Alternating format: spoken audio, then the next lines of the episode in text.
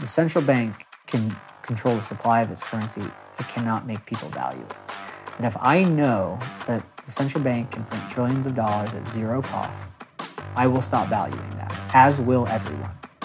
Hello there from Boston. How are you? It is so good to be back traveling. I had a great couple of days down in Texas, managed to see some of the Bitcoin crowd down at BitBlock Boom, and then I came up here to Massachusetts to watch the Ghost Inside play their first show since COVID.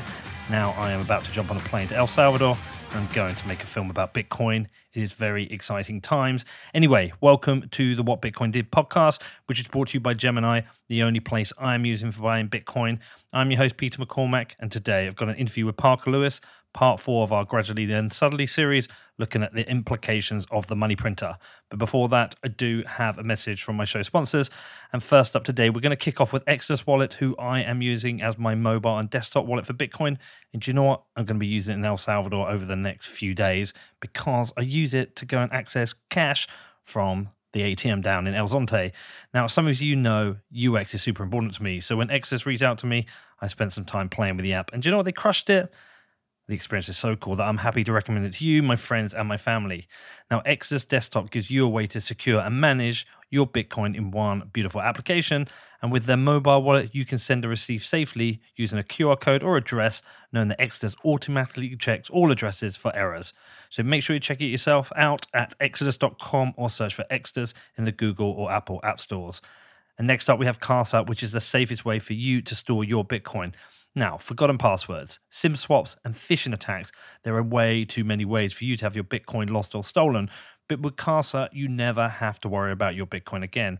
Because with a Casa multi sig wallet, you can custody your Bitcoin, but you only move Bitcoin by signing transactions from multiple wallets. And these are wallets you get to distribute into different locations, protecting you from a range of mistakes errors and vulnerabilities. Now, I have been a customer for about a year now, so if you've got any questions about this, you can hit me up on my email or drop me a DM on Twitter. There's never been a better time to upgrade your Bitcoin security and get total peace of mind. You can find out more at keys.casa, which is K-E-Y-S dot C-A-S-A. Also, let's talk about sportsbet.io, which is the very best place for online gaming because they accept Bitcoin. And now with the football season back going, which is so great, so great to have football back, but it has been a strange start. Tottenham winning their first three games. Like, what? How did that happen? Manage the odds. It managed the odds you would have got on that. So now sportsbet.io has got you covered, not just with football. They support tennis, motorsports, US sports. They even have esports. And for new customers, they always have a range of promotions available. So if you want to find out more, please head over to sportsbet.io forward slash promotions, which is S P O R T S B E T.io forward slash promotions. Okay, so on to the show. And today I have my buddy Parker Lewis back on the show to finish up our Gradually Then Suddenly series. And this time we finally got to sit down and do it in person. Now, a few days ago, I was down in Texas for BitBlock Boom, and we managed to find some time to sit down and get in central banking and the problems with the money printer, a topic that Parker felt we had missed in the other episodes of the series. Now, we all know in 2008 what the central banks did with the printing of money to try and help us get out of that economic crisis. And at the time, the amounts being pumped into the economy was unprecedented. But in the last couple of years, in response to COVID, those numbers have been blown out of the water. And the amount of money being issued by the Fed and the ECB, the Bank of England, and every central bank around the world is quite staggering. So, in this one, Parker breaks down what this means, the issues it causes, and why Bitcoin fixes this. And he brings the heat as ever. This time is absolutely no exception. So if you enjoy this, or you've got any questions or any feedback, you can hit me up on my email, which is hello at whatbitcoindid.com. Okay, over to Parker. Parker, hello, mate. Good to be here in Houston. In Texas again, where you uh, you're recruiting a lot of people trying to get me to move to. Everybody should move to Texas. Everyone should move to Texas. All right, good to see you. Uh, have we done this in person before? I don't think so. We've only ever done remote. Yeah, I think we've done like three or four, but they've all been remote and COVID good to be in person, Yeah, man. especially here. Yeah, yeah, in my hotel room. We're uh, setting up the Bitcoin uh, meetup in Houston, so we're gonna be heading there from here and you know getting to do it in person. This is this is we've done a few Bitcoin meetups in Houston, but they haven't been well organized. So this is gonna be the first one that is really well organized and uh, goal to get all the energy folks here in Houston, um, oil and gas industry that are starting to really turn on to Bitcoin mining to get more engaged. So And we're going to be heading to Dallas tomorrow. Dallas tomorrow. Yeah. Uh, Bit Block Boom this weekend. So it's, te- it's Texas week. We had Bit Devs in Austin last week, and then we had uh, PlebFi uh, slash Austin, Mhm. uh, which was a hackathon, Bitcoin and Lightning hackathon over the weekend that Jeremy Rubin and Buck Perley organized. So a lot of things going on in the Bitcoin world in Texas. Yeah, man. Texas and Bedford. You know, that's why you're moving to, to Texas at some point in the future, to, to be determined. Well, I tell you what the plan is. I tell you what's going to happen. I've been talking to my uh, audio producer, Danny, who's been with me now for two and a half years. Crushed it for two and a half years. We've never actually met because he's based in Australia, but he is English. Uh, we're meeting in New York on, in September. We're going to do a week together of producing shows in person. And then what we're going to do is early next year, we're going to do a month in Austin. So we're going to come out, we're going to get an Airbnb or something, set up a studio, and we're going to do a month of shows, get as many people in as I can, fly them in. It's, it's like a test run. You won't have to fly them in. They're all to be in Austin. Not everyone. Might have to fly a few, but like it's it's Just a definitely few. it's a test run for Austin, like basing the show out of Austin. That is in the plans. Like a lot of things are changing next year, which mean I can do it. So anyway, man, good to see you. Uh, everything you're doing for Bitcoin in Texas is amazing. Um, we don't want to have all the Bitcoiners in Texas because we want to decentralize people. So let's not get everyone here. Bitcoin is going to be glo- globally adopted. So, no matter how many Bitcoiners I get uh, in Austin, more are created every day. Uh, so, just naturally, as a as a function of the way that Bitcoin works and the way that Bitcoin's adopted, that that that's not a real concern. But uh, you know, right now, here and now, and a lot of people working on Bitcoin, it creates a really good environment to have people kind of around each other, talk about ideas, um, and that's how the network grows. And I think we're going to birth a Bitcoiner right now. Alex here, who's uh, coming in to shoot this for us, he's not a Bitcoiner. He's learning about Bitcoin right now. So we're going to birth a Bitcoiner during this. Hopefully So as we're talking, I'll also be specifically red pilling or orange pilling Alex. yeah, we're going to orange put Alex in on this one. So, all right, so we've done a series, and it was meant to be three shows um, based on your Gradually Then Suddenly series, which is excellent. Everyone knows how good it is. So much great feedback. And then at the end of the last one, you said you wanted to do one more. You wanted to talk about the money printer and the central banks, etc. Uh, I also have been at a time when I'm really rethinking everything uh, personally in terms of my show and where I'm going with things and uh, what I, you know, my role in supporting Bitcoin. Um, so I think there's a good cross section here. Uh, we talked about a few things beforehand. I told you I'm thinking of selling my Bitcoin. We're going to have to go into that uh, because you're going to tell me not to, and I'm going to tell you why. But uh, there's a lot happening. So uh, I'm here with a blank sheet. I haven't got my notes. I'm going to need to know the why before I convince you out. So I need to know what I'm, I'm working against. Well, we'll we'll come to that. Let's, like I said, it's a blank sheet. All the notes are on the computer, but I don't like to have a computer in front of me when we talk uh, in person. It's uh, I just find it distracting. Let's talk about the money printer um, because you feel like that's a part of the series we didn't properly get into. So if you explain why you want to get into that bit, and then we'll start digging. Yeah, I, th- I think that there, there's an idea that we that we didn't talk about, which was uh, kind of a core part of one of the pieces that I wrote, was, which is Bitcoin is one for all. Um, I think oftentimes there's a question about, you know, is, is Bitcoin too concentrated with, you know, amongst a few people, and how will seven billion people be able to adopt it, and will it be fair? Does it make sense to have a, a, a fixed monetary supply, and what are the consequences of that? I think you know one of the other things that is apparent kind of within our country here in the United States, but also just globally, is that in many ways it feels like the fabric of society is fraying, um, and Just a bit. just a bit, and that pretty much on every single issue, you know, kind of current issue, whether it's pandemic and COVID and response, um, or whatever the next one might be, or if it was Trump, that that every single thing that that happens is a lightning rod, um, and that you know for all of the ills in society, people are always looking to political solutions. Um, left has its views of how to properly orchestrate society, and the right has its views. And the way that I really think about it is that that any political differences exist at a at a fundamentally higher level, and that the actual economic structure and the monetary structure being broken is a lot of what is creating not only the division but also why either political parties or political end of the spectrum whatever views are proffered politically can't actually solve the problem because the root problem that must first be solved is one that's monetary in nature. Um, and that that if we look at, you know, again, regardless of political views, when Trump was president, trillions of dollars were being printed. When Biden is president, trillions of dollars are being printed. Um, the only thing that enables the governments to run massive deficits is the central bank printing dollars to support it, or whether it's in Europe, the ECB digitally creating, printing euros. So wherever it might be, it's, it's the same story. And that, that when people look at these problems and try to switch people in power and wonder, you know, it's that definition of insanity where you keep doing the same thing and expecting different results. Only in this case, it's both parties taking their own um, crack at it and getting the same solution and it's not working. And that, in my view, that is fundamentally a function of the real problem. Like there are political problems and political problems need to be resolved, but it is so much driven by, if you think about the orders of effects, it's you have to fix the money first.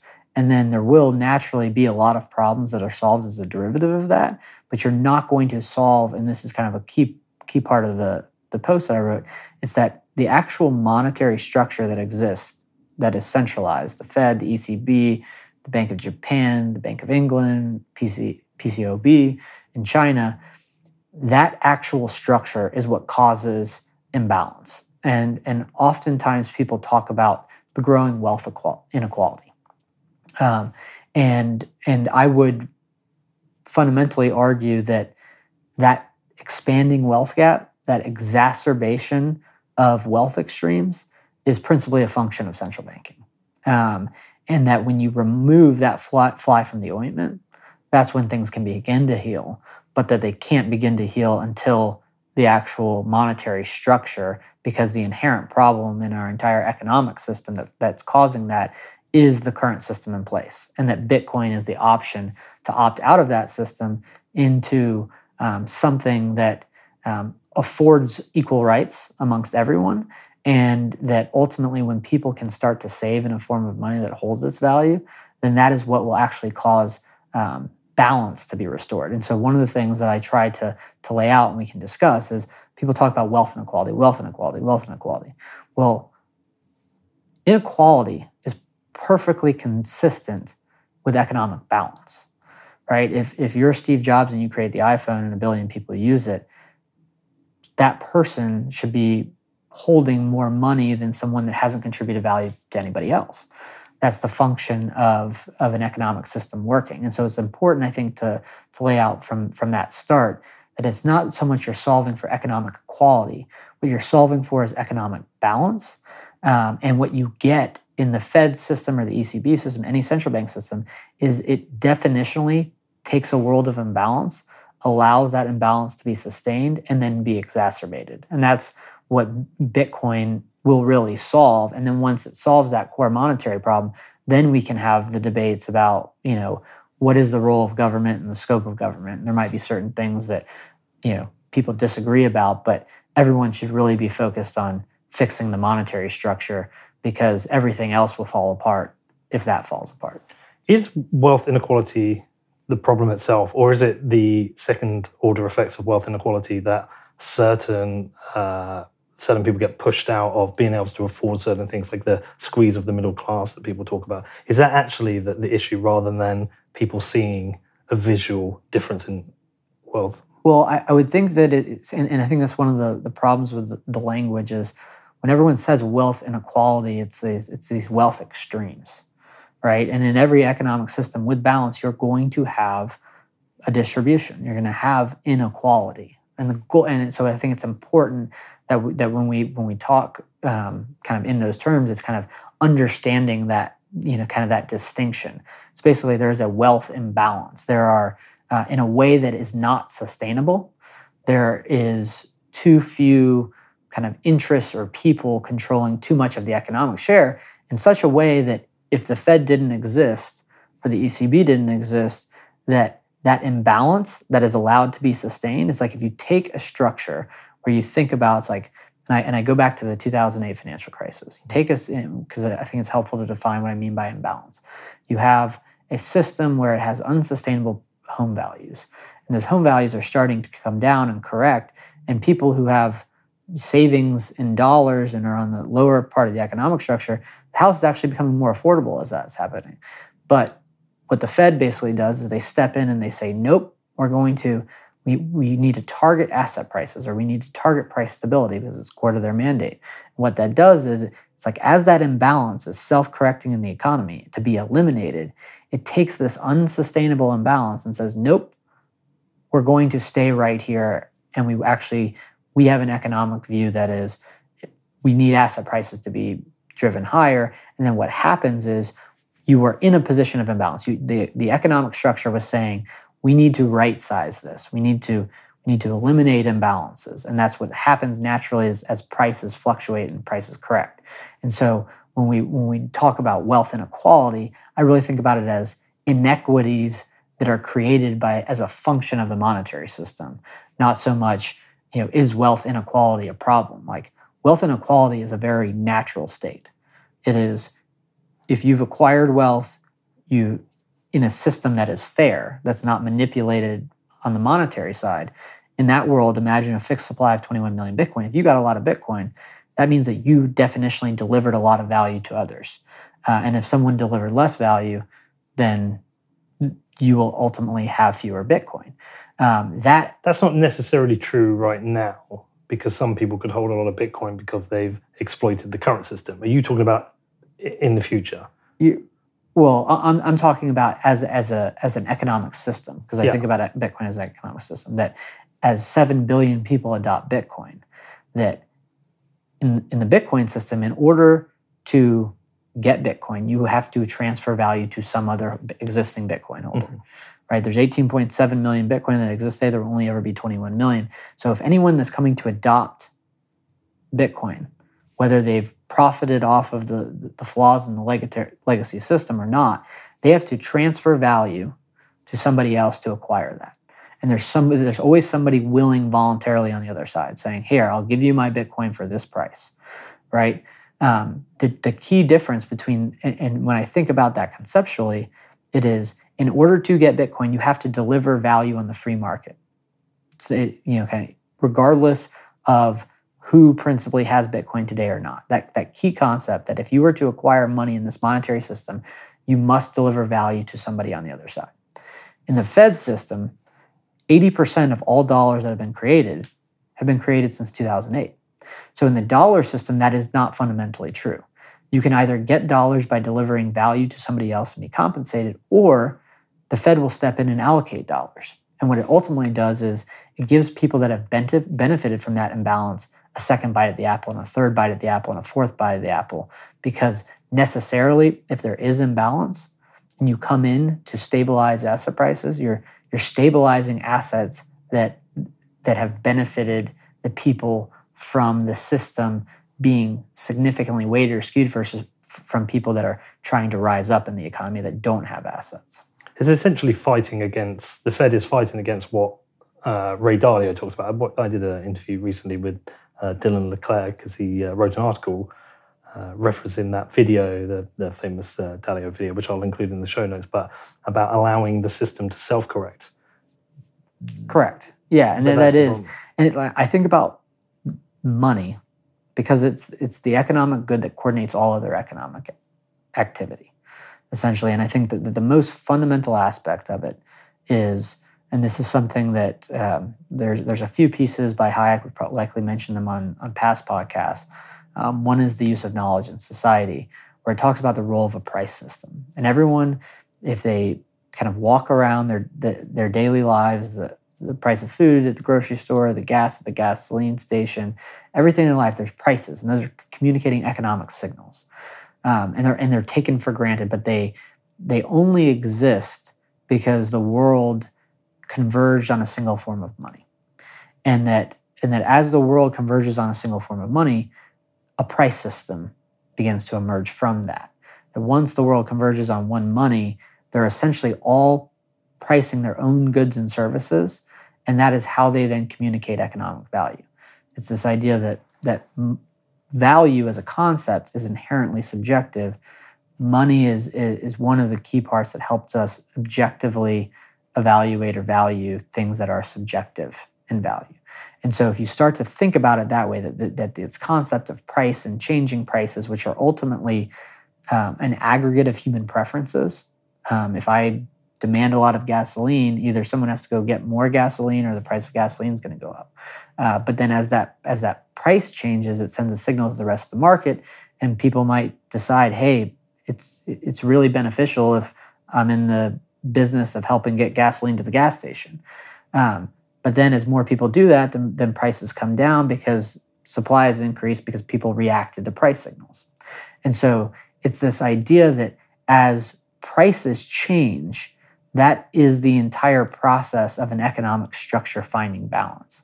So if I go back to the 2008 financial crisis example, it's like when the housing prices are coming down, that's that's the market economy, all the people in the market saying, actually, I prefer other things or I need dollars for other things, and housing needs to come down because it is in imbalance.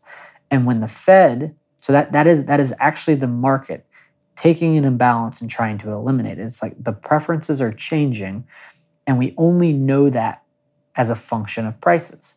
Um, and so that I think about money as that governor. It's basically as as the as as people speculate and pursue essentially games of trial and error to say what do other people value? They they are doing that based on changes in prices. That's dictating that's the input to their behavior. Um, that's how it's essentially like a cheat sheet. What are the things that i want to pursue whether it's podcasting? Well if i do this i can you know people will pay me x. Well your only concept of x is because you know what everybody else values in terms of what those prices are. You see other podcasts you see an opportunity so you follow it then if a bunch of people get into podcasting and it's not going to be valued as much but maybe maybe as a whole it is but only the, the, the top people that have the highest quality get paid. And so it's but it's but it, it's that appreciation for as prices change that guides individual decisions. And then as they correct it, it's a very natural function that takes it's a, it's a very precise function not necessarily precise but it's a function of taking imbalance and eliminating it to, to find an equilibrium or balance. What the Fed does is it takes those imbalances, and then as that housing market comes down to correct, it says, no, we can't have that because our system, we, we need stable prices, quote. And, and that's that's where it's it's the it's the exact opposite of what you would want. It's there is imbalance, we need to find balance. And in Bitcoin, because you can't manipulate the money supply, you can't manipulate price signals. And if you can't manipulate price signals, then what that means is that whenever imbalances exist, they will far more quickly correct because there is not a exogenous market force to step in like the Fed and print $3 trillion to keep prices right where they're at. It's working in it's like if mm. if, if if the market economy is swimming downstream, the, the Fed is in its actions are causing everyone to turn around and swim upstream, basically. So it's absolutely essential to have a fixed money monetary supply. It can't work without this. I, I would say that if there is a mechanism that is exogenous to the economy, which is the Fed printing money, right? There's a current set of dollars that exist, and everyone's out there working and pricing their goods and services in dollars, and then the Fed can just unilaterally change the game and double the money supply, then that currency that underpins the economic structure and the economic coordination function, it it it basically sends false price signals. And when you have false price signals, it causes economic distortion and ultimately economic imbalance. And that that, that literally is the root of of these these massive wealth extremes. I think about it like so it's not to say that you need a fixed money supply it there is a reality, and, and it might be kind of subject for another day. There is a reality that a fixed money supply is the optimal optimal supply of money, one that doesn't change because it eliminates the supply of money as a function that's creating distortions in in in the function of price setting, which which are preferences which are constantly kind of creating imbalances and then eliminating imbalances, creating and eliminating.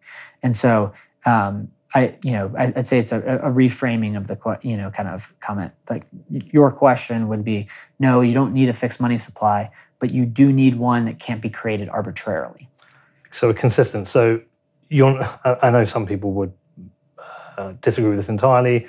That um, any form of like inflation in the money supply of Bitcoin is completely not acceptable. But I think what you're saying is like if it exists, as long as it's consistent, if that that would be fine. But it's the arbitrary ability to go in and just suddenly have a massive change because somebody wants to make that decision.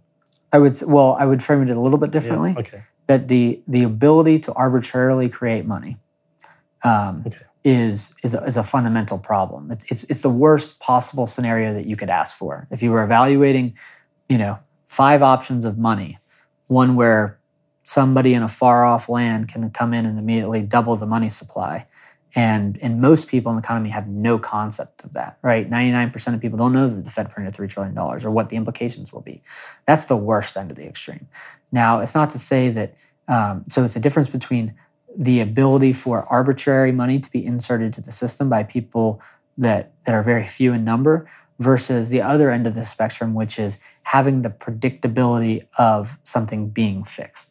It, it would be to say that if you had a form of money where you could reliably count on the fact that it only increased increased 1% a year, that would be better than the Fed being able to come in and print trillions of dollars. But money is ultimately an A B test. Mhm. Such that if there were a money that increased 1% a year and there was this other money that had a fixed money supply, each individual economic actor would be rational to opt into the form of money that didn't have some marginal amount of inflation because ultimately that inflation um, is exogenous to the actual functioning of a monetary system or a price system. The, the price system, what you're learning from it is relative value, value of individual goods, value of money itself, what, it, what, what its purchasing power is, but then also uh, literally how many cars you have to build to make to, to buy a home or how many apples you got to produce to, to buy a car. That the information that's actually of value is is that relative price signal and the changes in prices. So it's so it's uh, the fixed money supply is the polar opposite of one that can be arbitrarily increased, but that anywhere in between those, you're always going to be making A/B decisions, and each like if you don't, you can't think in aggregates and think what's best for society. You have to think about what would an individual do if they had the opportunity to opt into a form of money that that couldn't be debased, because that debasement does not benefit the holder of the currency. And oftentimes people will think about, oh, well, there's really rich people and people have made millions of dollars, you quote millions of dollars that they just own Bitcoin, a fixed share of a, of a money supply uh, that can't be altered, that they, they immediately think to wealthy people. And they think that system, doesn't that system benefit them? And one of the, the tweets that I included in my piece was um, a, a, a quote from Vitalik Buterin where he, where he said, the idea of owning a fixed supply of all the world's money inf- you know, indefinitely into the future seems very oligarchic. But but the, the thing that's actually true is that be, by creating that environment, you can essentially ensure the same rights for the poorest people on the spectrum versus the wealthiest people on the spectrum. So if you are somebody in Nicaragua, the second poorest country in the Western Hemisphere, and you deliver some good or service and got paid in Bitcoin, you have the same rights within the Bitcoin network as Paul Tudor Jones in New York. And that in the legacy financial system, the, the billionaire class has massive preferential benefits from the way that that structure is created versus, hey, most people, to the fact that, that everyone is incentivized, that if you can just opt into a system where there cannot be inflation, that means that the the value you've delivered to the world um, can't be artificially or arbitrarily debased based on somebody else's incentives. So, in that regard, it effectively levels the playing field Mm. by ensuring equal rights. Um, because the other scenario is well, what is the mechanism by which inflation isn't introduced? Who gets to do that? By what function? Um, clearly, something like, well, I don't want to say clearly because most people don't understand gold, but you know, if we're comparing gold to the to the current version of central banking, you actually have to go mine gold out of the ground. You got to perform work to do that. You can't do it arbitrarily. It costs something to do. Uh, in the case of the Fed, it costs literally zero, zero to print three trillion dollars. It costs zero to print ten trillion or zero to print twenty. Do you ever, do you ever think about the trade-offs though, um, and some of the benefits that exist by having the money printer? So, uh, in times of crisis, uh, the governments have the ability to you know, put their hands into the, the money printer and and be able to you know, help society or help uh, uh, groups of people as a whole. Or do you ever think about? And I'm only doing this not because I you know I fundamentally believe the net benefit is to have a fixed monetary supply, but do you also think about the fact that there are certain things that maybe have advanced quicker because of the money printer? Maybe medicines advanced quicker, as with everything else, because there has been more money that's been able to be put towards those things. Do you ever think about that, the trade-off? Like, do we lose Yes, or do yeah, we lose? absolutely. And I think that you know, I, I'd say, kind of addressing the first part of that or the last part of the question first. It's like, how would Venezuela feel, right? Like they might have accelerated some advancement of certain technologies that could be in hospitals. But then, if your monetary structure breaks down and you can't deliver energy to the hospital and, and it's unsustainable, then did you do any economic good? If you if you ended up in a worse spot ultimately, and so I would argue that that you could look at individual kind of technological advancements and would say, hey, we actually got that quicker, whatever that might be. Um, medical devices or whatever, you know, whatever it might have been. But there is a reality that that the end game of printing money, if peop, if the government can print trillions of dollars, there's a very fundamental like truism, I would say, which is the central bank can control the supply of its currency. It cannot make people value it. And if I know that the central bank can print trillions of dollars at zero cost, um, I will stop valuing that, as will everyone, um, because they're you know not everyone has to be rational economic actors, but ultimately their their time is scarce, their time is limited on Earth, and they're not going to go put in 10 hours, 14 hours a day of contributing value to somebody else for a unit of currency that can quickly be debased at, at zero cost.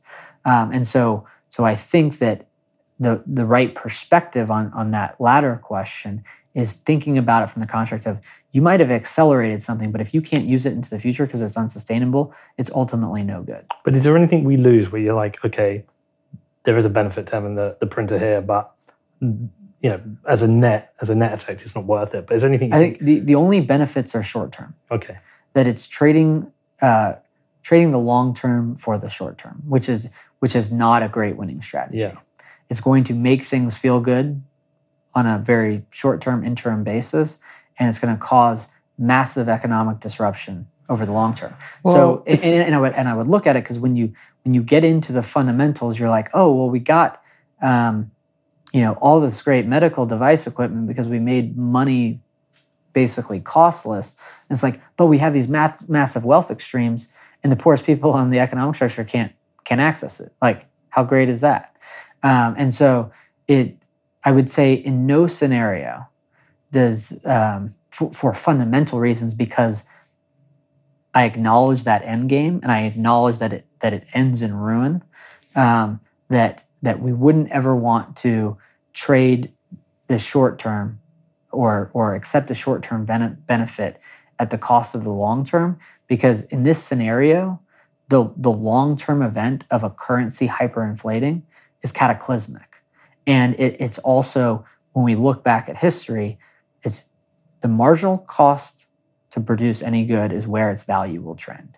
So um, and i think when people start to get into you know the, the economic fundamentals of saying why if i go to work and produce value for somebody else can the government just decide to award money to somebody else because they think that that's what we collectively you know at least our country I believe britain as well is founded on the idea of an individual at least Mhm. the united states is um, and and that it's we're not trading the interest of the individual over the collective we, i mean we ultimately are but it's also that when you think about organizing people, that if you allow each individual to make their own decision, that, that the aggregate of those will add up to um, to a greater collective whole too. But you have to just focus on the individual and their individual rights, and that is something that you're stripping from them when when you put the government printing press in the hands of 12 people sitting in Washington D.C.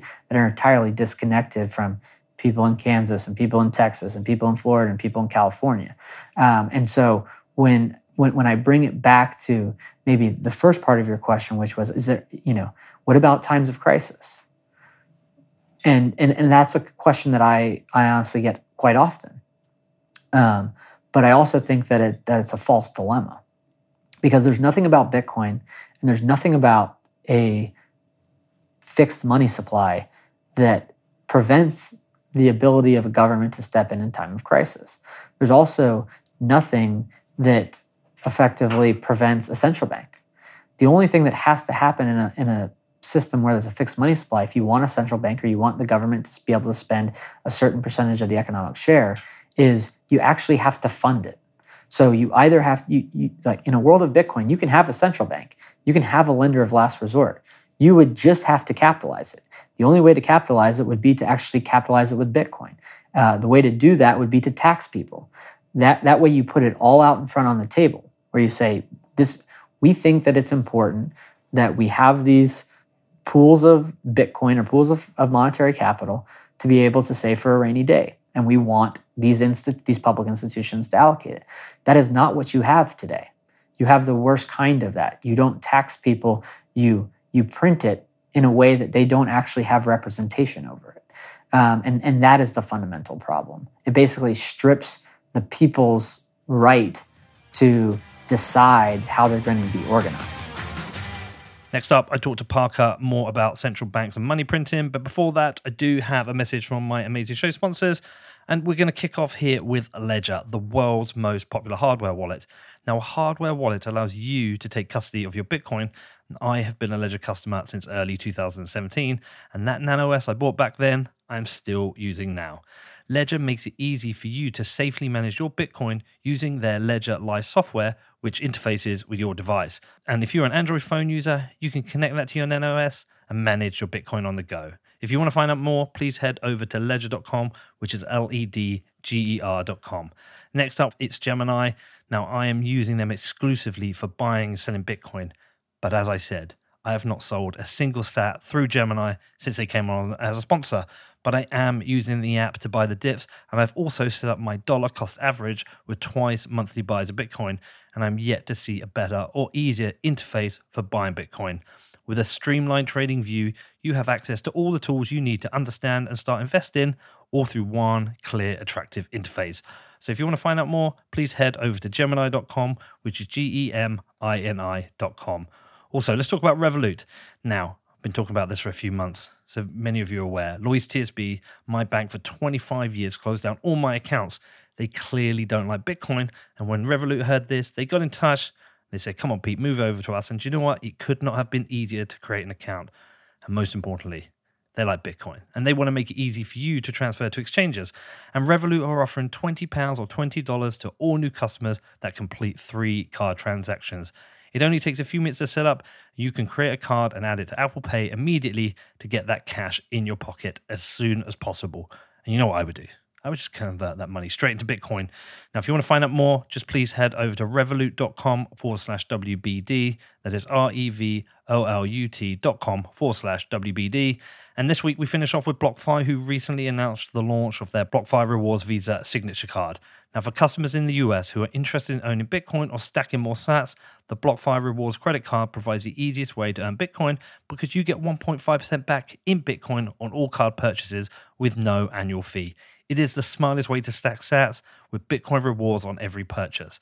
Not just that but you can also get 3.5% back in Bitcoin during your first three months of card ownership, and you get 2% back in Bitcoin on every purchase over $50,000 of annual spend. Now, if you're interested in finding out more, then please head over to blockfi.com, which is B L O C K F I.com. What do you think's changed though? Because when I look back at uh, certainly in the UK, like economic history, you know, there are times where the governments have run a surplus and times they've run a deficit, but felt like they was trying to balance over time, but it feels like this last decade, two decades, that idea of balancing the the the government's books seems to have gone out the window. It's just like we can run a permanent deficit, and that deficit can grow to any level we want. I mean, the debt ceiling has no meaning anymore in the US. It just it was a thing, and now it isn't.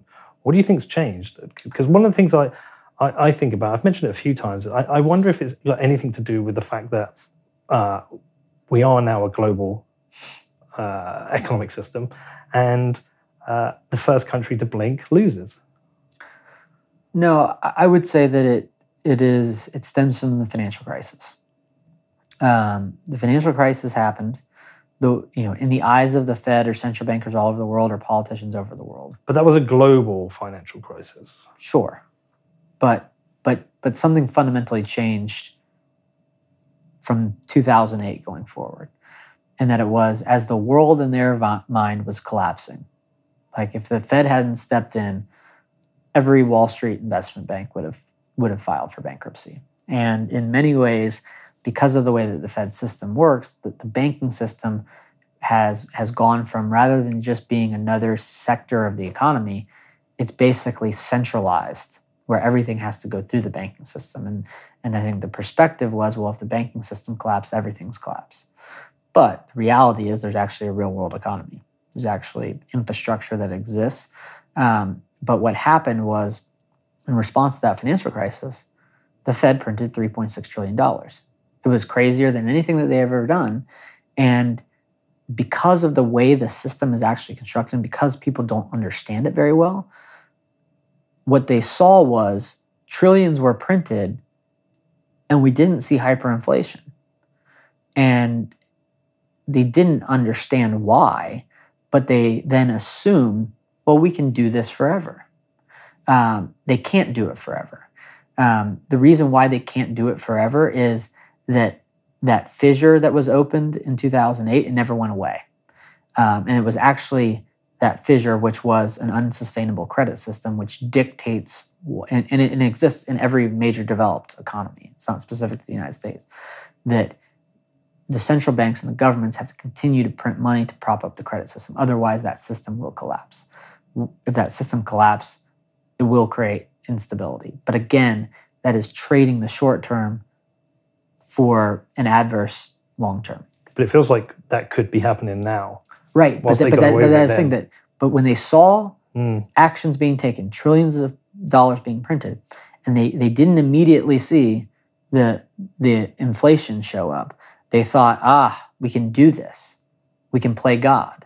Um, but it wasn't so much that they could actually play God, it was that they didn't understand the cause and effect of what the Fed was doing. Why do you think they did get away with it?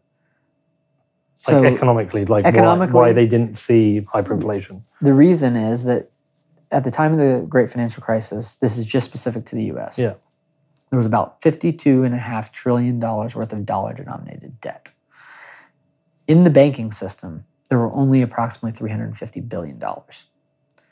So every dollar in the system had essentially been lent out more than 150 times. and when they, and also because of that dynamic, because the size of the credit system, which had only gotten to that point because of 30 to 40 years of every time there was an economic slowdown. Think about every time there's an economic slowdown, think about that as economic imbalance. And when the Fed would step in to put more dollars in, it would prevent that imbalance from being eliminated. It would just Kick the can. slow kick the can down the road. But but more than that, it would actually cause an imbalance to grow. Yeah. Bubbling up under the surface. Massive wealth extremes where you don't have, you know, a- an economy that can function in a symbiotic way, um, where too, where too few people are contributing and owning the productive assets of society, and the people on the lower end, economic, end of the economic spectrum just continue to fall further and further behind. Um, that whole thing came to a, a, a tipping point in the financial crisis.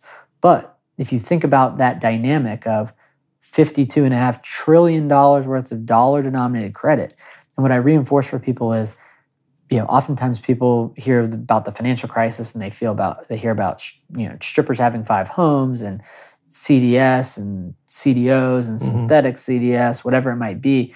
That's not derivatives. That's not unfunded pension liabilities that people oftentimes quote about the federal government. The 52 and a half trillion is just vanilla debt, you know, or at least what existed at the time.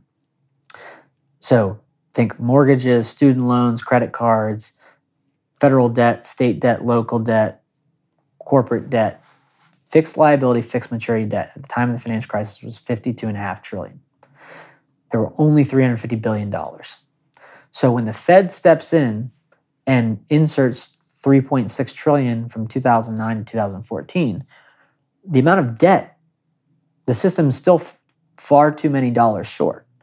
So they're essentially buying credit instruments to put new dollars. And, and essentially what that does on a very short-term basis is it delevers the credit system by putting more dollars in that can support all the debt. That is why that com- that combination of factors is why because the credit system is so large, it is the marginal price setter. And when you put those dollars in, all you were doing was putting the dollars in to ensure that the credit system didn't immediately collapse. Um, but then what happens is that inflation starts to appear, and the purpose of putting those dollars in is to allow the credit system to expand because that credit system is so much larger than the base money supply, that is how inflation ultimately comes through. So today, we're at a, at a point where in 2008, the credit system was 52.5 trillion.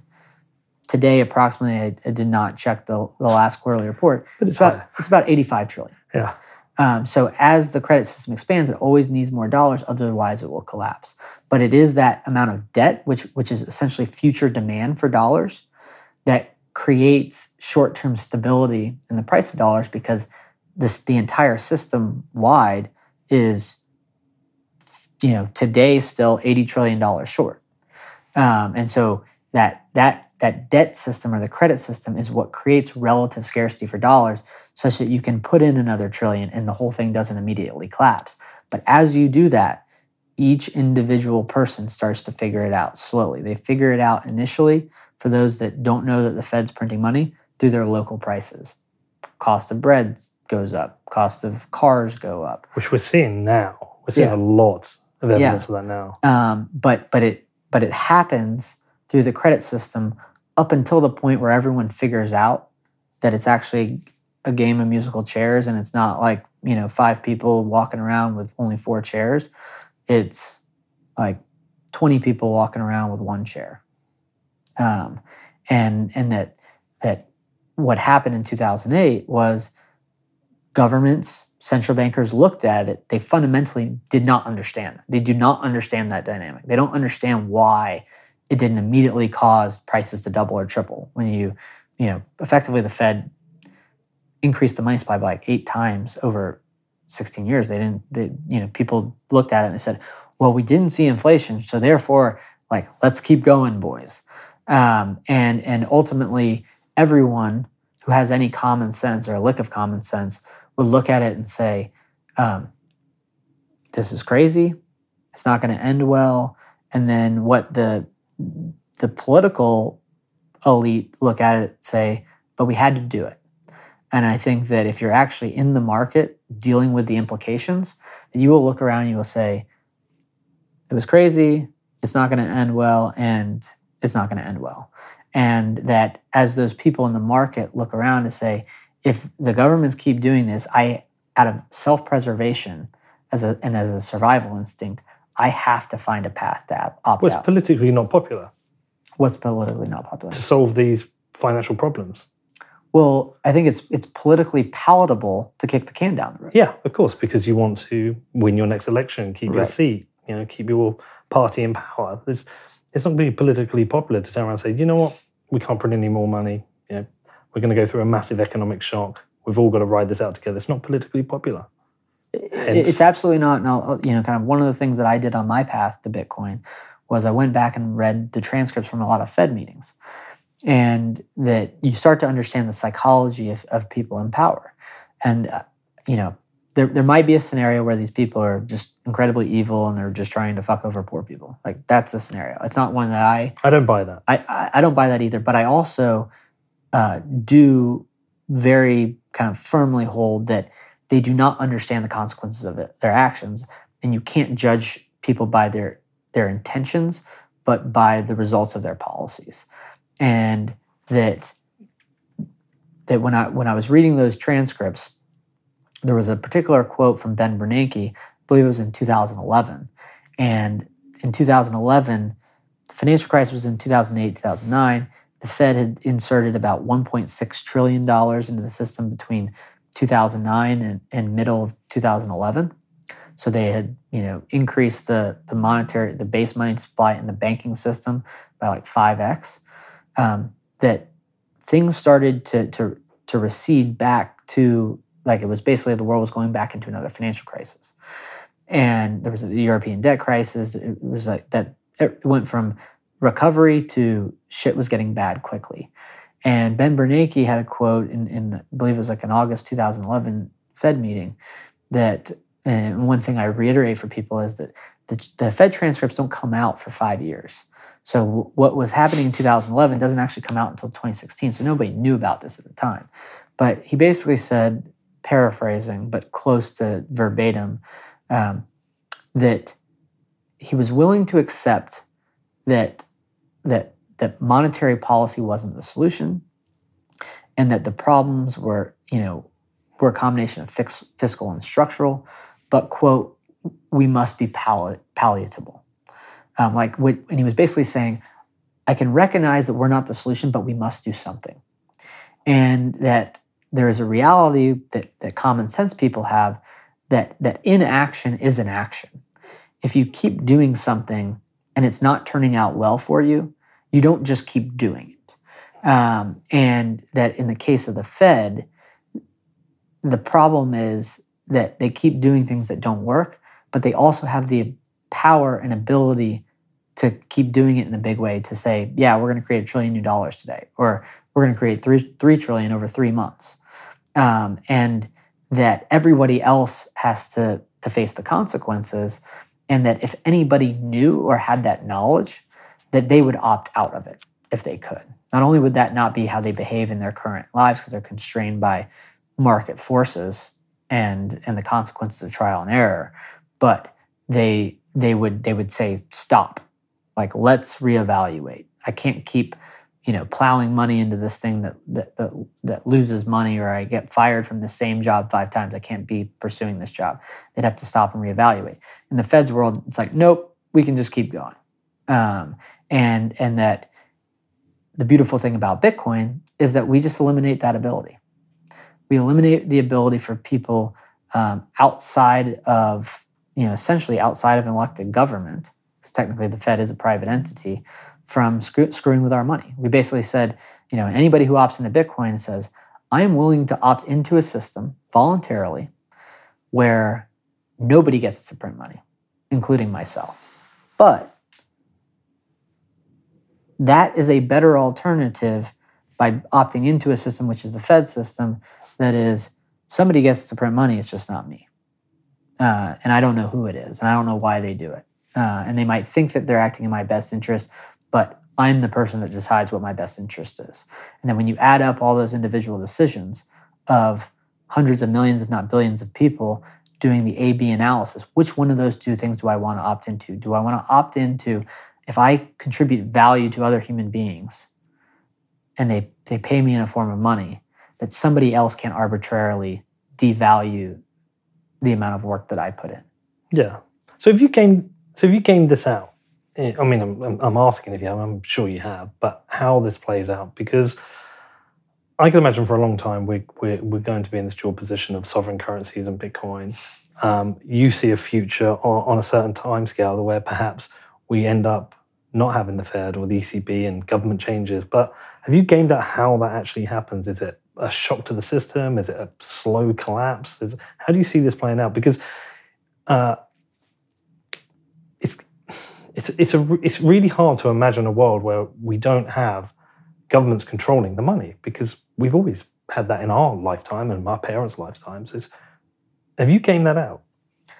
I mean, it, timing is the hardest thing to predict. Yeah. I, I would say that I try to go down to micro decisions, Yeah. individual decision points, economic incentives.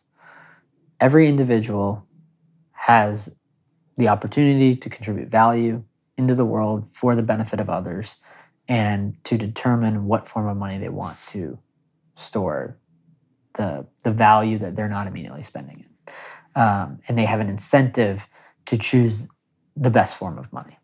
The the form of money that is going to give them a combination of range of access to, to purchase things from other people, as well as assurances that that money will be accepted by people into the future. The greatest assurance of that is that the value that's stored in it is held over the future. That creates the greatest incentive for other people to adopt it.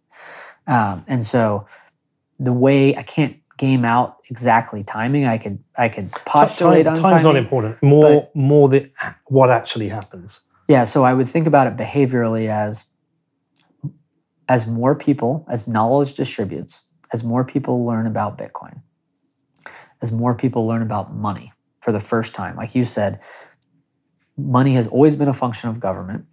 For for anyone who's alive today, it is true that that has always been the case.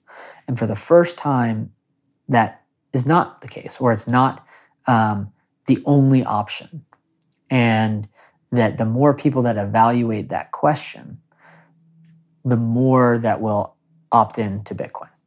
Um, that there is, if all value is subjective, there are objective ways to evaluate what is going to be more functional as money. And that it's a very clear in the A B test between Bitcoin and the dollar, Bitcoin and euros, Bitcoin and yen, Bitcoin and gold. In my view, because of, of, of properties that have emerged in Bitcoin, it's, it's fixed supply, ability to, to transmit it over the, communication channel, the ability to divide it into very small or large units or aggregate into large units, that, that in that A B test, it, it's like 99 out of 100 will choose that. Um, but adoption, just because I have that perspective, uh, doesn't mean that it that that the path to adoption isn't a hard one. That people have to pursue that um, on their own interest. That, that you'll never be able to explain Bitcoin to someone that, that isn't curious about knowing about it. But there's also a reality that as more people adopt Bitcoin, it becomes easier to adopt. Not just because there's Mhm. more infrastructure, even though there is, um, but not just because there's more educational content, Mhm. is because more people have looked at this equation, stared, been perplexed by it, and then come to understand it. You know, oftentimes thanks to your podcast. But then as that happens, there's a virtuous feedback loop. As more people have adopted Bitcoin, the value of the monetary sh- system is larger. It can afford more capital to build more infrastructure to make it easier to use, and more people can contribute to content around it, to package ideas. Those ideas over time, just as a function of the market determining what is good content versus what is bad and it being refined, becomes easier to earn. But then at the end of that day, when there's 100 million people that have Bitcoin, number 100 million and one is a lot easier to adopt than when there were a million people and the million and first. Well, Greg Um, Foss said it to me recently. He said, Bitcoin is a better buy at $35,000. I think I was surprised when he said it, um, than it was at $1,000. Obviously, if you bought it at $1,000, held it up to 35000 that's great for you. But as a, as if you're talking about the safety of an investment in it, it's a safer bet at 35000 than 1000 because there's more participants in the market. There's more Yes. people you can uh, pay for things from or receive from. And it's just a whole bigger infrastructure. Yeah, and, and there's also um, a function that as Bitcoin is adopted by more people, um, its value rises. The value of the monetary value of a monetary network that has 10 million people is less than the value of a monetary that has 100 million people, and it's not just 10 times more valuable. Um, and, and and that is because um, the number of potential trading partners doesn't just go up linearly. Yeah. Um, it goes up exponentially. like the telephones. Yeah. Um, and so, so, but also fundamentally, as more people adopt Bitcoin, the network itself becomes further and further decentralized um, at, at many different layers. And that as that happens, the credibility of its fixed supply of the rule of the core rules that ensure that there will only ever be 21 million Bitcoin, they're not static. Um, there are a core set of rules that don't change, but as more and more people adopt Bitcoin, as the network becomes more decentralized, it becomes functionally harder to change those rules. Mhm. So the credibility of Bitcoin's fixed monetary policy of 21 million gets you know more and more credible when you know when it's 100 million versus 10 million, and, and it will be when it's a billion. Um, and so those those are the incentives that, that that dictate kind of how this happens. But but I also think that you know kind of to that question of sequencing, it's while the timing's unpredictable, there is a way to think about you know if there's 365 days in a year and there's a certain number of people, how many people come to learn about Bitcoin every day?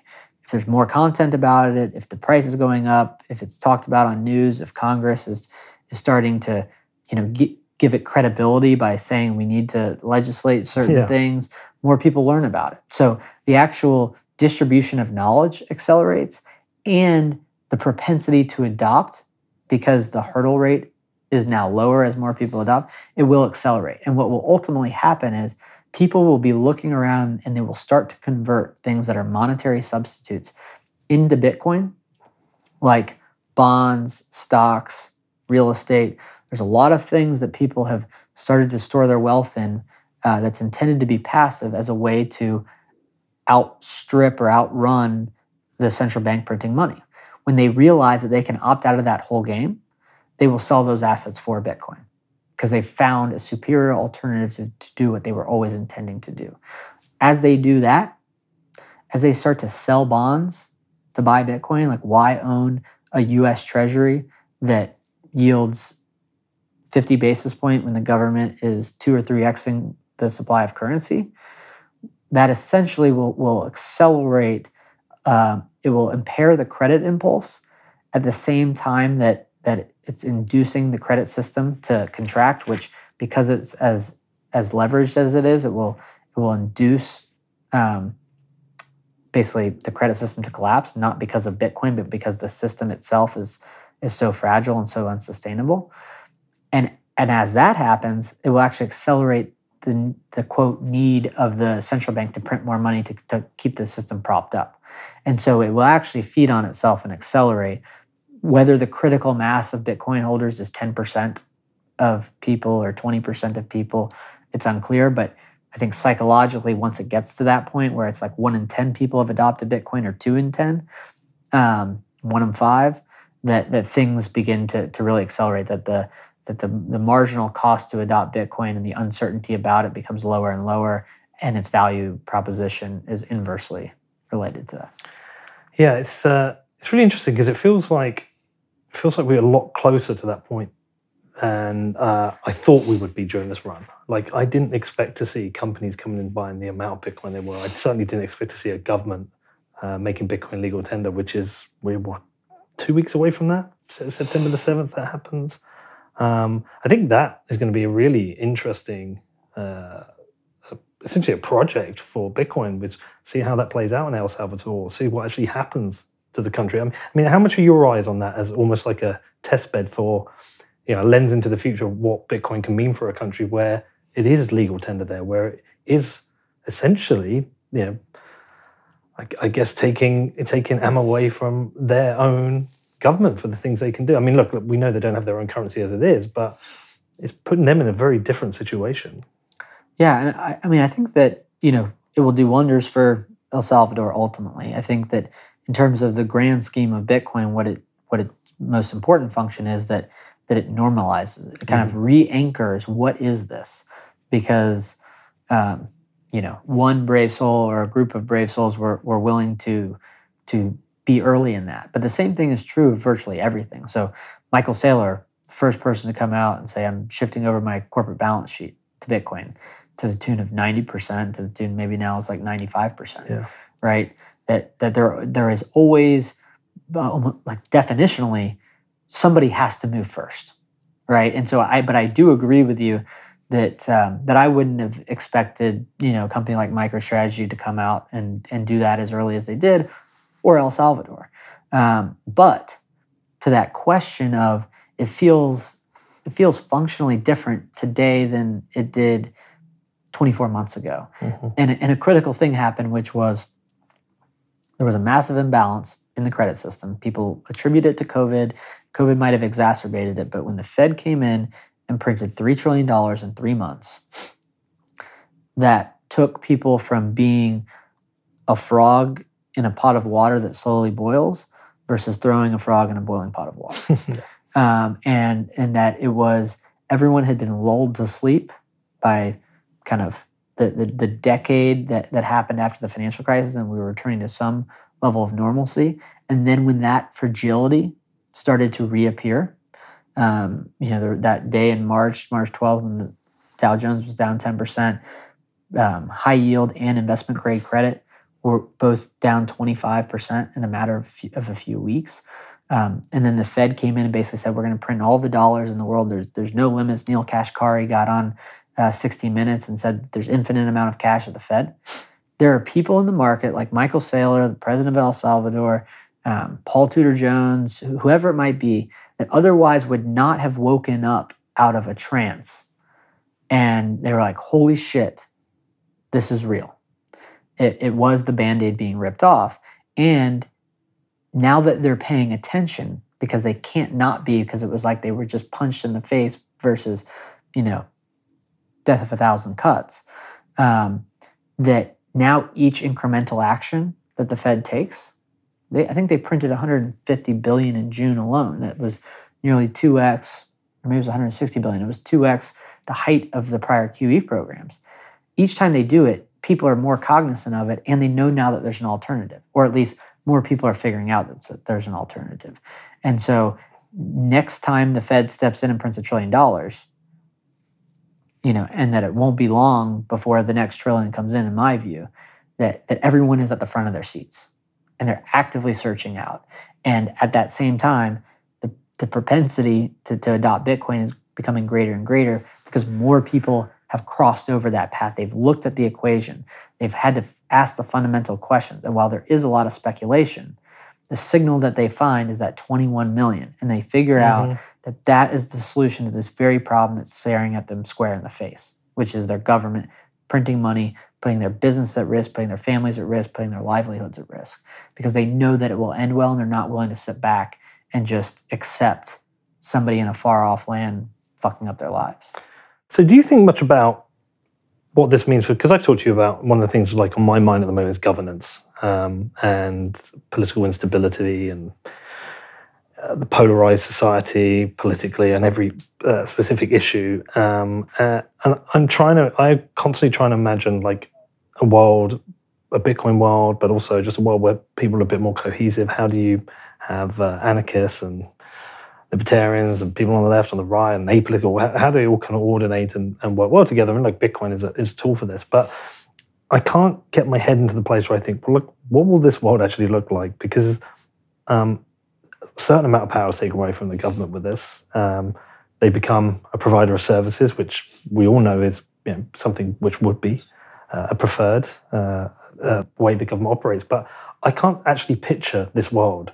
Like what is the role of government? Where, how will it exist? What, what does it mean for police forces? What does it mean for you know, medical services? What does it mean for fire services? What does it mean for i don't know conservation or protection of parks or protections of areas of natural beauty like all different things that governments do like i know there's shit a lot of the things but there's other things i think i think they do to do better they, or will be done better centralized how do you think about all that because it feels like a really different world. And I don't even, don't even know if it'll happen in our lifetime, but I expect it will. You think it will? Yeah. So we'll, the good thing is we'll get to see, and then we can come back and talk about it.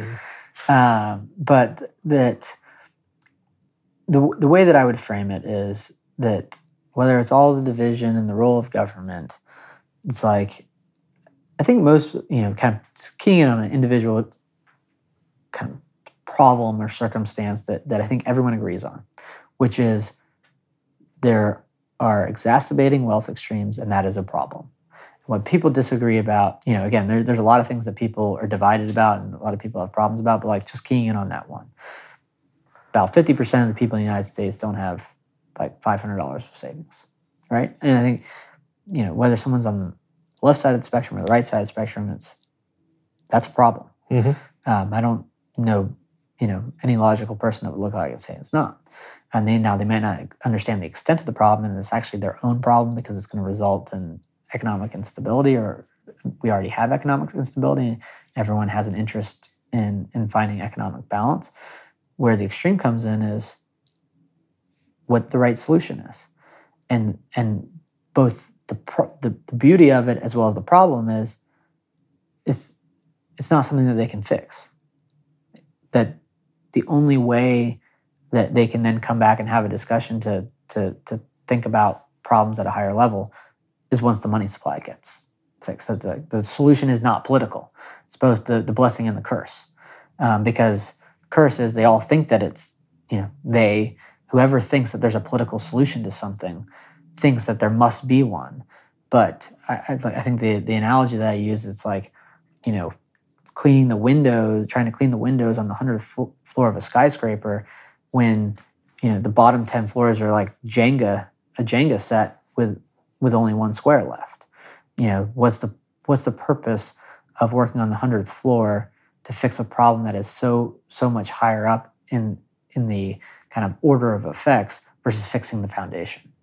Uh, and and that the the blessing is that the foundation has been fixed. Everyone else just has to figure it out uh, in their own time. And so I don't think that it's so much what is life like without government. And it's not that we're not going to have parks and it's not going we're not going to have, you know, EMS and fire. It's that we're just going to have to pay for it via taxes. And that when you do that, um, that you'll find out what people actually uh, value in government performing because government either performs the function or somebody else's. If it's mm-hmm. of value and people value it, um, that that they will figure out a way to to get that value delivered, um, and that there there are ways. And I, I, think that at least my own personal philosophy is there's ways that people decide to organize themselves. Mm-hmm. We have a republic. If somebody wants to go out, because I think at, at a fundamental level, it's like go out now, even if it's you know go through the the thought experiment of you know, ignore that there's the United States. You know, go out into the middle of the country, find a river and set up an encampment. And then people come along and they want to come live under you, you know, abide by your rules or you set a certain set of rules. Someone wants to benefit from some sort of economic structure that you've put in place. You know, a, a, water system or a waste management system or a telecom system. Somebody, if they want to come into your economic system, they've got to play by your rules. And and the, but you also tell them how those rules get set and how they change. Um, there's nothing about Bitcoin that fundamentally changes that. Mm-hmm. Uh, it just means that you know the government can't spend money that it doesn't have, and that through the function of having to actually pay for things via taxes is if they if, if the government right now, Congress, if they came out and they said, "Hey, Americans, we're going to tax you five trillion dollars to pay for this budget," it would never get done. They'd all be fired. That's why they have to print and and and they, and they do that because they can because they don't actually have to do the unpopular thing which is to tax and pay for it and any common sense person would say well shouldn't it be fine that you know they can't print money to, to pay for all these things because how do we know what we actually value if they're just printing money to do it like put the bill on our table mm-hmm. and say hey we want to go do this thing over here we're going to need to to tax you to do it and people would say yes or no and and there will be an equilibrium. It will just be far smaller than what it is today. Yeah, yeah.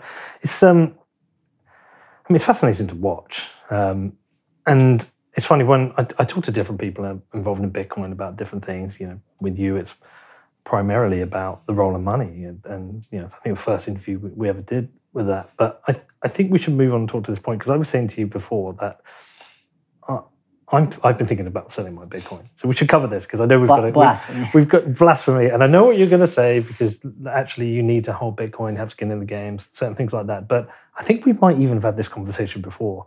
I, I, don't think so. I thought we had. Maybe, maybe, um, because I've been thinking about this a lot, thinking about governance, thinking about uh, what a Bitcoin, and I feel a certain sense of responsibility with producing content, and sometimes I wonder if I produce content which suits my Bitcoin, right? So uh, my last show, I was talking about the Willy Woo shows, which are all about trading and making more Bitcoin, which are really fascinating shows. I learn a lot about it. But actually, at the same time, I don't feel like are they serving? Is this about serving the good of everyone with Understand Bitcoin? And I'm repeating myself, but, my interview with Weinstein really impacted me. I have not been able to stop thinking about that question. What are we doing? Um, and I know Bitcoin Twitter isn't the real world, but it is fighting, yelling at each other, memes, being mean, you know, laser eyes, whatever. And I'm a hypocrite myself sometimes. Uh, and I was thinking, how could I be as objective as possible trying to be a semi interviewer slash journalist in doing this? And I was like, I think I need to sell my Bitcoin. Yeah, I, I would think that you have to you have to look at them as, as two fundamentally different actions. Yeah. Which is um, because there's also the alternative, which is well, maybe I should not produce content for Bitcoin, right? Because because if you start thinking about it that way, I have two decision points, and they, and they're they're totally independent of each other. Mm. There's produce content for Bitcoin, not produce content for Bitcoin, or holding the best form of money that's ever existed versus not. That those are those are two independent decisions. So, uh, and they're and they're they're independent of each other. That if you say, okay, imagine that I did not report on Bitcoin. There's no scenario where I sell my Bitcoin and don't make Bitcoin content. Well, no, no, but, but, but I'm saying you have to go through the th- Yeah. thought exercise to be able to understand why you're you're drawing a, a false dilemma for We- We're, yourself. we're doing your first principles here, aren't we? Yeah, that it's you don't produce content for Bitcoin. What is the right economic decision for you as an individual and for you as your family? Um, if you don't hold money that's going to preserve its value into the future, and you determine to hold euros or pounds, and your family becomes impoverished, was that a good economic decision? And so you have to you have to think about that fundamental question. And then when you come back and say, okay, now I'm producing content, am I am I really being objective about, you know, how Bitcoin works or doesn't work or my perspective of it? If you if you on a personal level have made that decision as an individual to say, okay, ignore the fact of whatever I do in the world, I need to store my value in a form of money that is actually going to be functional in the future. Otherwise, the scenario is ruinous for you and your family. Then you're like, well, if I come to that personal decision that that's what's best for me and my family, then there is nothing that exists at a higher level that is um, that is in conflict with a position that you take. Mhm. That you're not, you know, you wouldn't be sitting up here, and I and I think about it by what I do, building a Bitcoin company that helps people secure their Bitcoin, producing Bitcoin content, having 90% of my wealth plus in Bitcoin. I am very incentivized to know about whether or not I've made the wrong decision That's fair. Yeah. right? Um, because ultimately, I ult- uh, you know each of us has to be making that decision. If we're wrong, we're the ones that are most incentivized to know that we're wrong and to to get the hell out as quickly as possible. Maybe it'd be a little bit unethical if I came to that decision that Bitcoin is not the best form of money that's ever existed and sold my Bitcoin and then told everybody else about it. Fair. Yeah. Um, but so long as you hold that core understanding of Bitcoin and that that that fundamental view is right, then then it's a qual then, then it's a question of quality of your journalism. Am I being objective? Was did something come up that gave me a concern and I didn't say it because I want more people to to view it? and that is happening. Well, but that, but that, but that, but that's a question of objectivity. And then if you're conscious of it, then it's be more objective, not sell your Bitcoin. You're conscious of it already, so you, so you've you Hmm. you've figured it out. It's just a matter of changing your behavior, Well, I'm not selling- your I'm Bitcoin. selling my Bitcoin now. Maybe a little bit. You can do you can you can hold your Bitcoin and be be more objective if you if you need to be. Yeah. Um, Um, but yeah. I think that you know the, the other side of it is that when I talked about the way that Bitcoin is adopted, that if I kind of step out of your role and into mine, if I through my company with my team with our team, if we build a piece of infrastructure that makes it holding Bitcoin more secure, that people can can can store their wealth in a way that they can sleep at night and know that it's going to be there and that it can't be lost, the actual network increases in value because more people can look at it and say, oh, I can have a, a larger percentage of my wealth in Bitcoin versus any other asset. Not that doesn't mean over 50%, but that the more secure it is, the more I'm willing to store in the network. That those two things are correlated with each other. Um, so as I'm out there as a team or as we're building as a team, that infrastructure, it's actually making the currency itself more valuable. Not in totality, but because now there exists a piece of infrastructure as is you know another company building some other piece of the infrastructure that is not static that as the infrastructure gets better and better more and more people get brought along to benefit from it. That it's not zero sum. And the same applies to content. That if the fundamental is true which is not the case with altcoins the founders and people they they benefit they become super wealthy and all the other people get wrecked hmm right? In Bitcoin, if you're building infrastructure, it literally allows for other people to more securely access those same benefits. Technical people might have been able to do it five years ago. Now we're making the same thing that technical people would do five years ago available to, to normal people that aren't as technical. Um, so, so that value transfers onto them. Same thing exists with content. If, if you're working based on the right fundamentals, that, that Bitcoin is functional, viable as money. It's the best form of money that ever exists. I hold this as a, as a core understanding of the way that Bitcoin works vis-a-vis any other money. And then I'm producing content about it, then you also are, are, are contributing that value by because it would be actually the opposite. If you sold your Bitcoin and you were writing about, you know, producing content about, you know, how good or bad Bitcoin is, it would kind of be incoherent. Mm. you would be like a profiteer that's just that you would have the wrong incentive. You would just be doing things to quote make money to get the most eyeballs not necessarily you know aligned to contribute because if you're producing bad content and bitcoin people will turn you off. Right? It's, it's, it's a game of trial and error um, and that there's a very high market signal for that so Yeah. Well, and and that that signal turns up in strange places because it's not the signal isn't on Bitcoin Twitter. That's the interesting thing. It's actually in my emails. That that's where the signal comes. That was my. It's one of those interesting things. My content is driven by who writes to me and what they say, not what people shout on Twitter about. Which is why recently I've been saying, actually, I'm going to start start talking to people who are politically on the left a bit more because I'm getting a lot of people coming in just asking me questions, similar to the questions I asked you a moment ago about what happens about like conservation and things.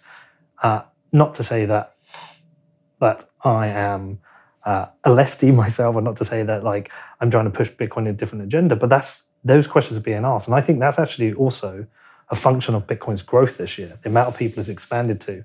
You know, we've got all the nerds and the weirdos and the crazies now involved in Bitcoin, or the radicals.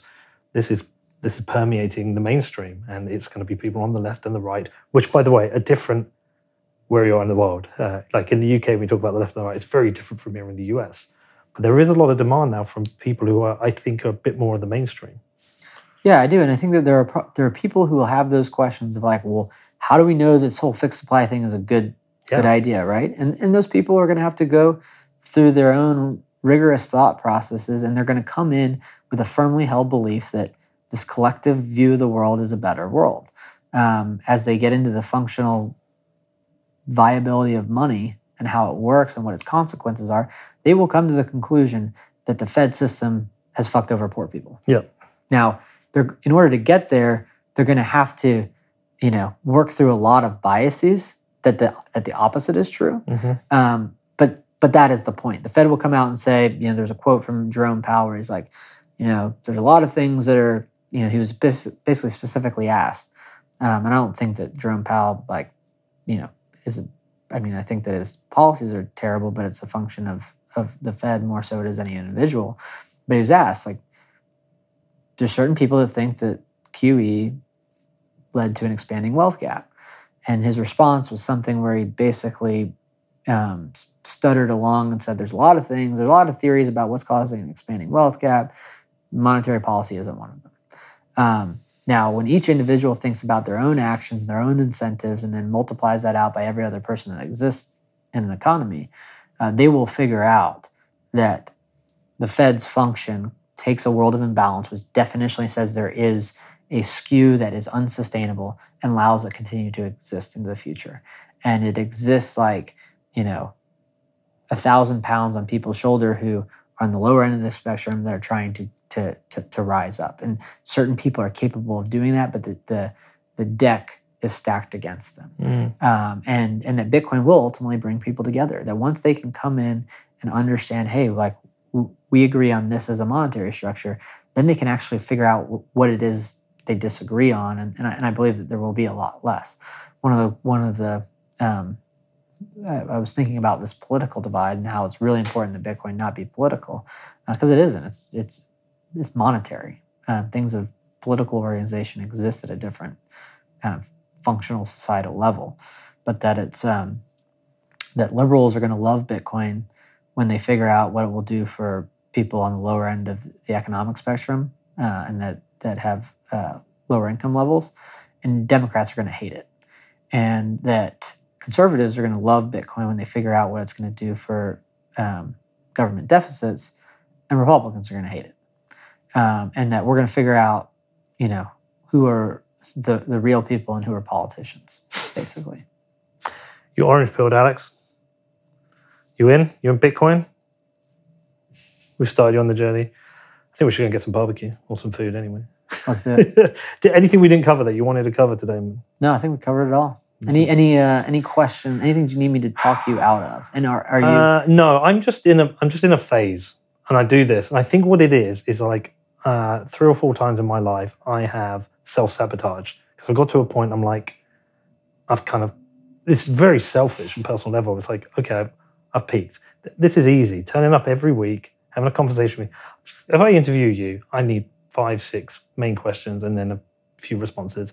And you wax lyrical about Bitcoin, and I'm fascinated. I just sit and I consume it all. But it's got too easy. I'm like, I'm like, what's the next level now?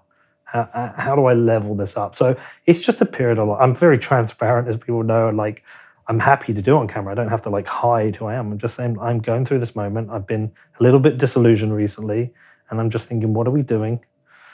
Uh, I think yeah, you need to step out of the what are we doing and get to your audience and see how it's delivering value to them. But the thing is, they'll they'll usually reply when they they'll usually on something like this. I'll get 10, 20, 30 emails. I'll say, "No, you're doing a great job. Carry on, carry on." But it's like I'm not sure if that's the right answer. Uh, so I'm just I'm just thinking about what's next. Where do we go next with this? Yeah, where's the next? How do we go from a million a month to 10 million? Like, what is and what is the conversation that needs to happen? Um, it's on my mind. But like this was very helpful. I mean, I mean, one one thing to think about, and it might get redundant for you, but you know, when the next nine million people, or when if, I, I think that there's probably 10 million people that have any material exposure to Bitcoin. I've seen estimates of 150 million total people in the United States. That um, you know, when let's assume that there aren't 10 million people listening to Bitcoin podcasts. When they are, they're going to need to hear the same things, I right? know, and, that, I and that people probably transition where you know once they get Bitcoin, they probably consume less podcasts, but then there's going to be 10x more people that you know don't necessarily want to go back and and listen to a podcast from um, two years ago, and you might be in a position of not wanting to recreate the same old content where it feels redundant. So the question is how you continue to create a, a medium that that communicates those messages and puts those same type of people out so that more and more people can understand it. And i think the goal ultimately being that you know should you know i think michael saylor put out a tweet where it was you know how many hours did it take you you know did you have you spent studying bitcoin? Where like the goal should be that it takes fewer and fewer man hours to understand bitcoin to, mm-hmm. to get to the point to understand why a fixed money supply of 21 million is a superior form of money um, that it is credibly enforced and that because it is that's going to obsolete all of the money. And that figuring out how short a time frame and that's the way that you align your incentive with your with your guests because once that's done once everybody in the world has bitcoinized you don't have to talk about bitcoin anymore. And maybe you could stop before then but Yeah. but that but that your incentives are aligned with your guests that if, if your goal is to help people understand bitcoin in as short a period of time as possible so they can get on with the rest of their life. Because the benefit of is once you have a form of money that can't be debased. At least in my experience with a lot of people in my network you actually think about money you worry about money less. You can get on with your life. You can focus on doing the things that you actually value. Learning about bitcoin is only fun until the point that you get it and then and then there's a period thereafter where you want to tell all your friends but we'll get beyond this point. It will likely be in the next 10 years where it's just everything's bitcoin. We got to go back to solving you know other problems Yeah, so we'll other- solve the most you know it's not that it's the most important because there's a lot of things in life that are more important than money but if we don't have a working economic system if we don't have money that the quality of the lives that we kind of live today are going to degrade significantly and that's what we're working the interest to to preserve All right. Well, stick with it for a while anyway.